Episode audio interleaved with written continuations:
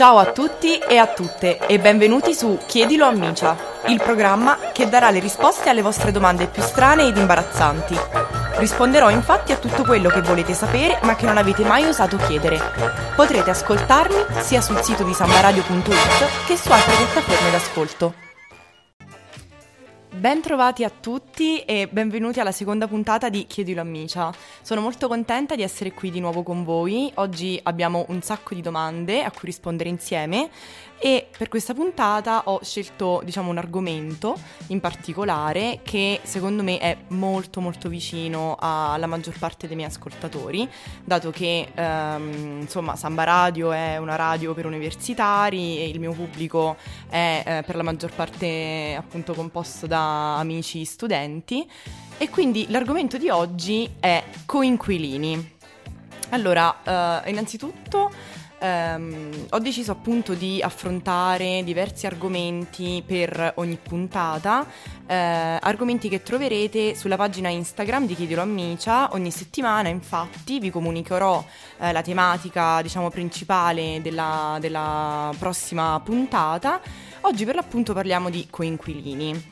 Essendo io una studentessa uh, fuori sede, penso di essere insomma adatta a trattare l'argomento eh, proprio perché eh, vivo fuori casa, vivo con tante altre persone. Uh, perché vivo in studentato, tra le altre cose, quindi ho a che fare veramente con um, tantissima gente uh, e posso dire che in questo anno e mezzo di permanenza presso lo studentato San Bartolomeo ho avuto la possibilità di insomma entrare molto molto in contatto con tutto ciò che riguarda la convivenza e quindi ho raccolto molte domande che eh, riguardano appunto que- la convivenza durante gli anni di, di, di, di studi, di università e quindi direi che possiamo partire.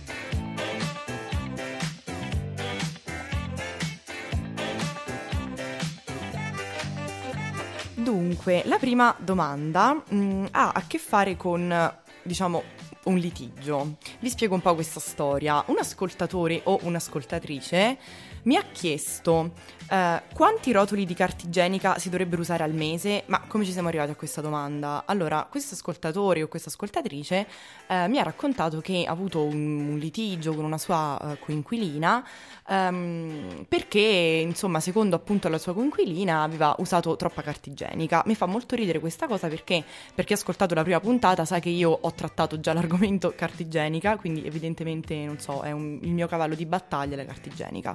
E, ehm, bello.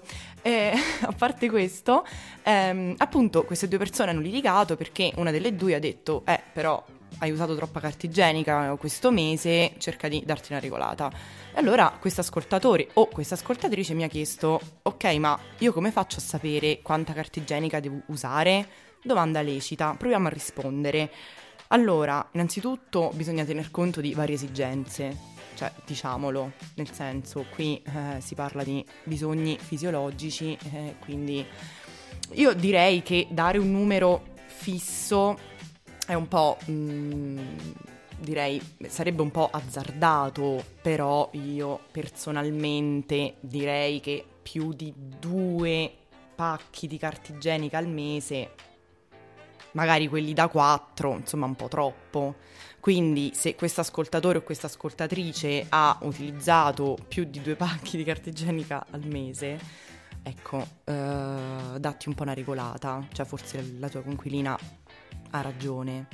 Ehm, comunque mi fa molto ridere che eh, i coinquilini mh, litigano su queste cose così eh, pratiche. Io adoro ascoltare queste storie, cioè anche dei miei colleghi, i miei amici, studenti che effettivamente vivono con altre persone che mi raccontano di, di, di questi liti eh, che possono boh, nascere dai piatti nel lavandino, appunto carta igienica o comunque cose che si sprecano durante il mese oppure non so quante volte devi lavare tu il pavimento, quante volte devo lavarlo io.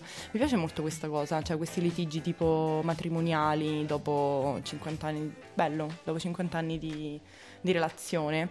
Ok, a parte questo, spero di aver risposto bene a questa domanda e innanzitutto, ah no, e soprattutto tutto, non litigate ragazzi, dai, è tanto bello avere dei, dei coinquilini in casa, certo dipende, perché se, se trovi il cosiddetto coinquilino di merda, eh, lì alzo le mani, però dai, cerchiamo di non litigare.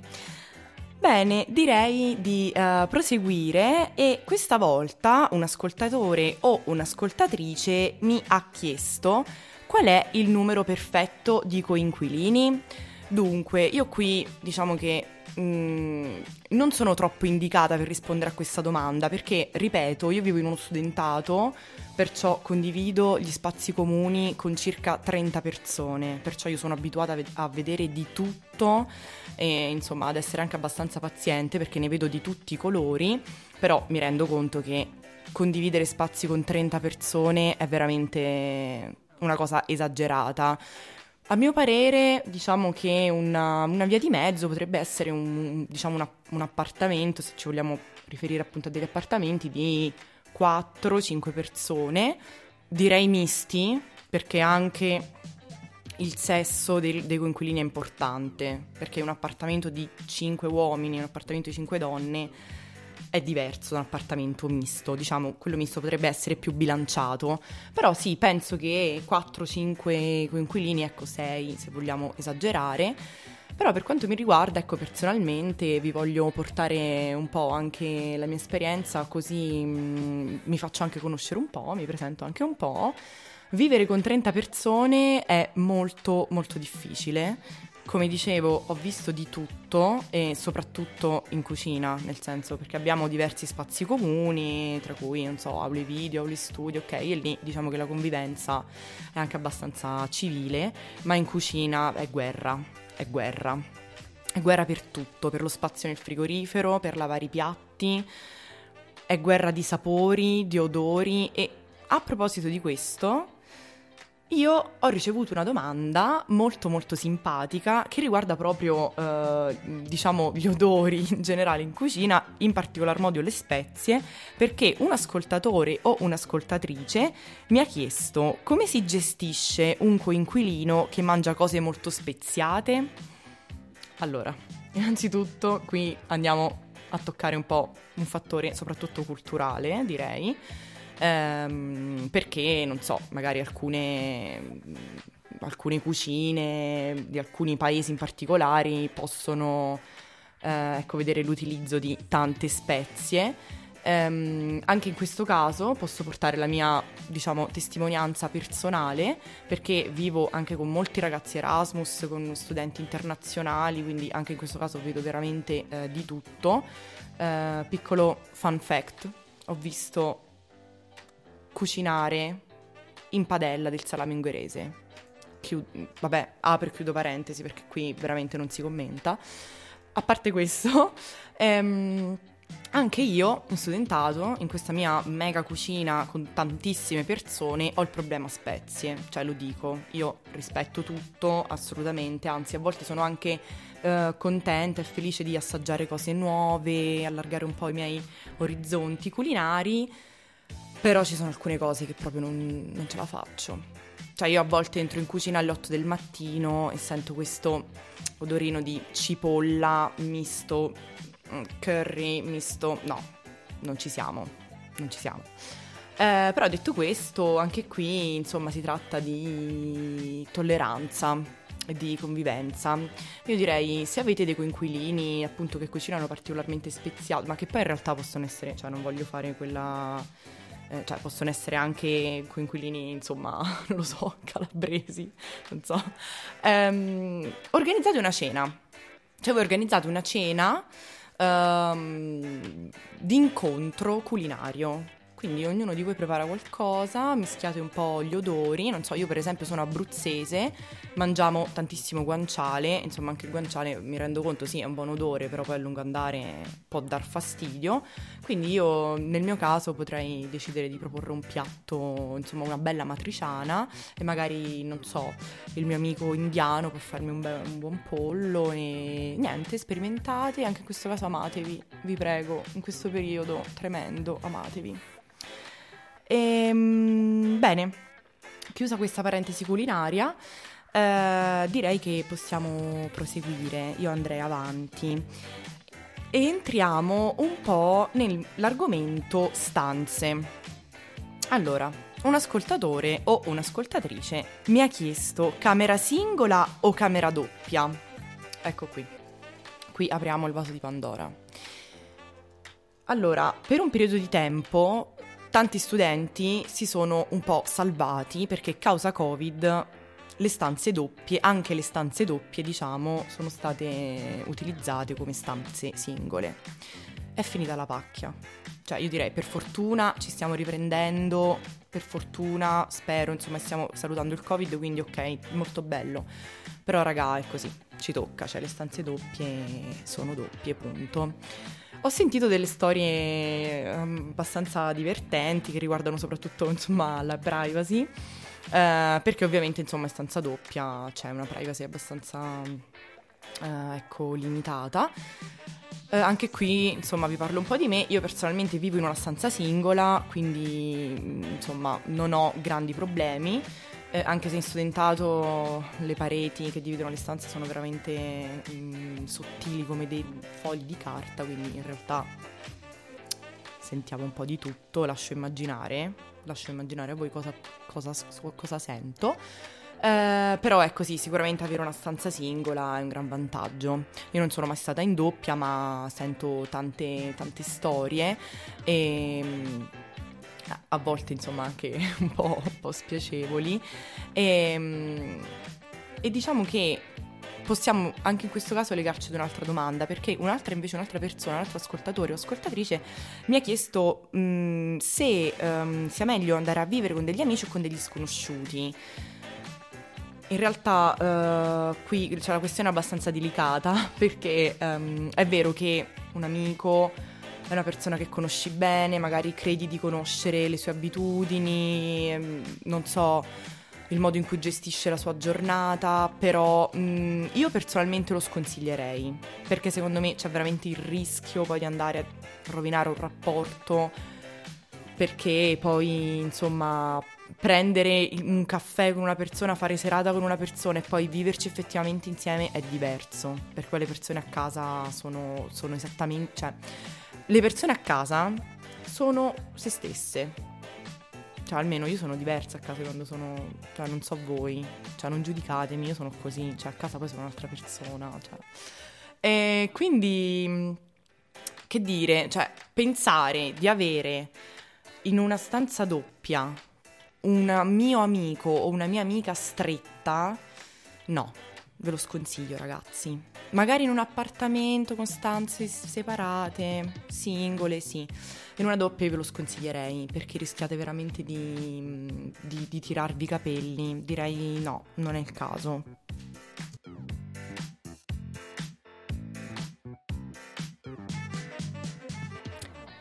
Adesso ragazzi parliamo insieme del coinquilino di merda per antonomasia, il coinquilino zozzo. Allora, qui sarò dura, sarò dura perché sinceramente anch'io sono, sono piena, non ce la faccio più. Io ho visto cose, cioè che, che voi umani... allora, vi racconto, vi racconto così una storiella per divertirci un po'. Uh, di un coinquilino zozzo, ma zozzo, ma zozzo. Ora io non voglio ragionare per stereotipi, non so nemmeno se posso farlo. Però questo coinquilino era francese cioè, si dice che i francesi sono un po' zozzi, dire? Non posso dirlo? Vabbè, allora, uh, lo dico. Dai, avevo questo coinquilino francese, due camere dopo la mia. E diciamo che nello studentato dove vivo, ogni, ogni mese noi abbiamo un controllo, un check pulizia. E secondo me, insomma, è giusto, perché altrimenti diventa una giungla. Quindi una volta al mese noi siamo avvisati e ci dobbiamo tenere insomma pronti per questo controllo e la camera deve essere tenuta in un certo modo. Se la camera viene trovata sporca, noi riceviamo un avviso e diciamo ci viene data una settimana di tempo per pulire quello che è stato trovato sporco e quindi per farci trovare pronti per il prossimo check che avverrà appunto la settimana seguente. Uh, detto ciò, uh, questo ragazzo francese è venuto qui a Trento per un Erasmus. Um, insomma, gli era stata trovata la camera in condizioni pietose.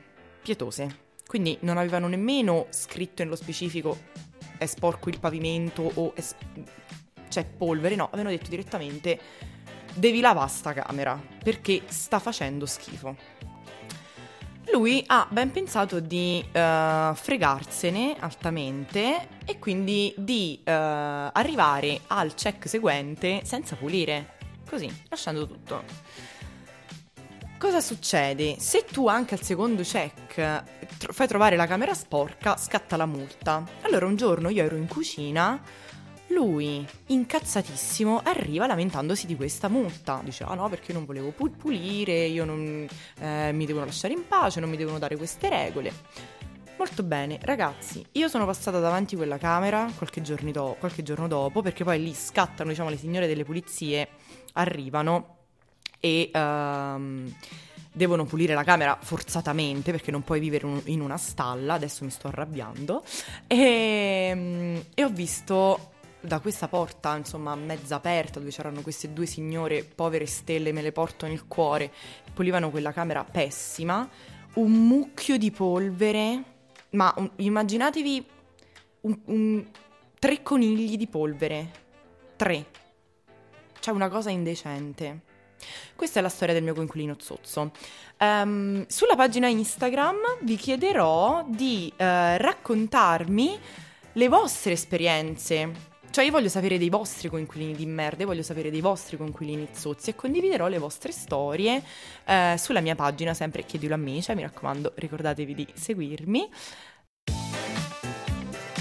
Ma proviamo adesso a rispondere alla domanda, diciamo, posta al contrario, cioè che cosa faccio se il mio coinquilino che è un maniaco del pulito, si lamenta dei miei normalissimi standard di pulizia, cioè può capitare il coinquilino di merda versione mh, mm, germofobico. Può capitare, ragazzi, può capitare. A me personalmente no, cioè io ho solo avuto proprio il, lurido, però mh, mm, non so, essendo che in studentaggio c'è sempre gente che, gente che esce, gente che entra, disastro, mi può capitare anche germofobico. Ecco, in questo caso, secondo me è più problematico il germofobico dello zozzo. Perché tu un po', cioè a quello zozzo poi ti abitui. Cioè dici vabbè questo è così, cioè me lo tengo così. Il germofobico è piccioso. È piccioso, cioè secondo me lì è un po' più complesso, un po' più complicato, anche perché se tu ritieni di avere eh, insomma del, delle abitudini di pulizia o comunque degli standard di pulizia, eh, come dire, normali, nel senso accettabili, poi è difficile stare dietro a, a, richieste un po' troppo stringenti di pulizia. Quindi ragazzi direi più coinquilini per tutti. Sì. Concludiamo adesso con il domandone scientifico di oggi. Il domandone scientifico è: se si rompe qualcosa a casa, chi paga? Dunque, ho cercato questa risposta per voi nel blog La legge per tutti, un blog ideato da un avvocato di nome Angelo Greco che spiega che gli affittuari di una casa, nel momento in cui si rompe qualcosa, devono, diciamo, riconoscere di che tipo sia questo danno. Esistono tre tipi di danni. Il primo è quello di tipo quotidiano. Non so, si fulmina una lampadina, si rompe, so, qualcosa di piccino. Siete voi a dovervi prendere la responsabilità e quindi ad effettuare la riparazione. Il secondo tipo di danno riguarda invece danni, mm, diciamo, un po' più consistenti, ad esempio il frigorifero non funziona più, il forno si rompe, in quel caso è il proprietario di casa a doversi occupare della riparazione. Il terzo ed ultimo tipo è quello che invece riguarda, diciamo, quei danni che sono provocati magari anche involontariamente, ma sono provocati appunto dagli affittuari. Pensiamo ad esempio ad un parquet rovinato, graffiato e in quel caso dovete pagare. Cari ascoltatori, siamo giunti al termine di questa puntata, è stato divertentissimo per me parlare di coinquilini in generale. Mi raccomando, aspetto su Instagram le storie dei vostri coinquilini di merda, dei vostri litigi, delle vostre sbroccate, non vedo l'ora di divertirmi ancora con voi. A questo punto vi do appuntamento alla prossima puntata. Ciao a tutti da Micia.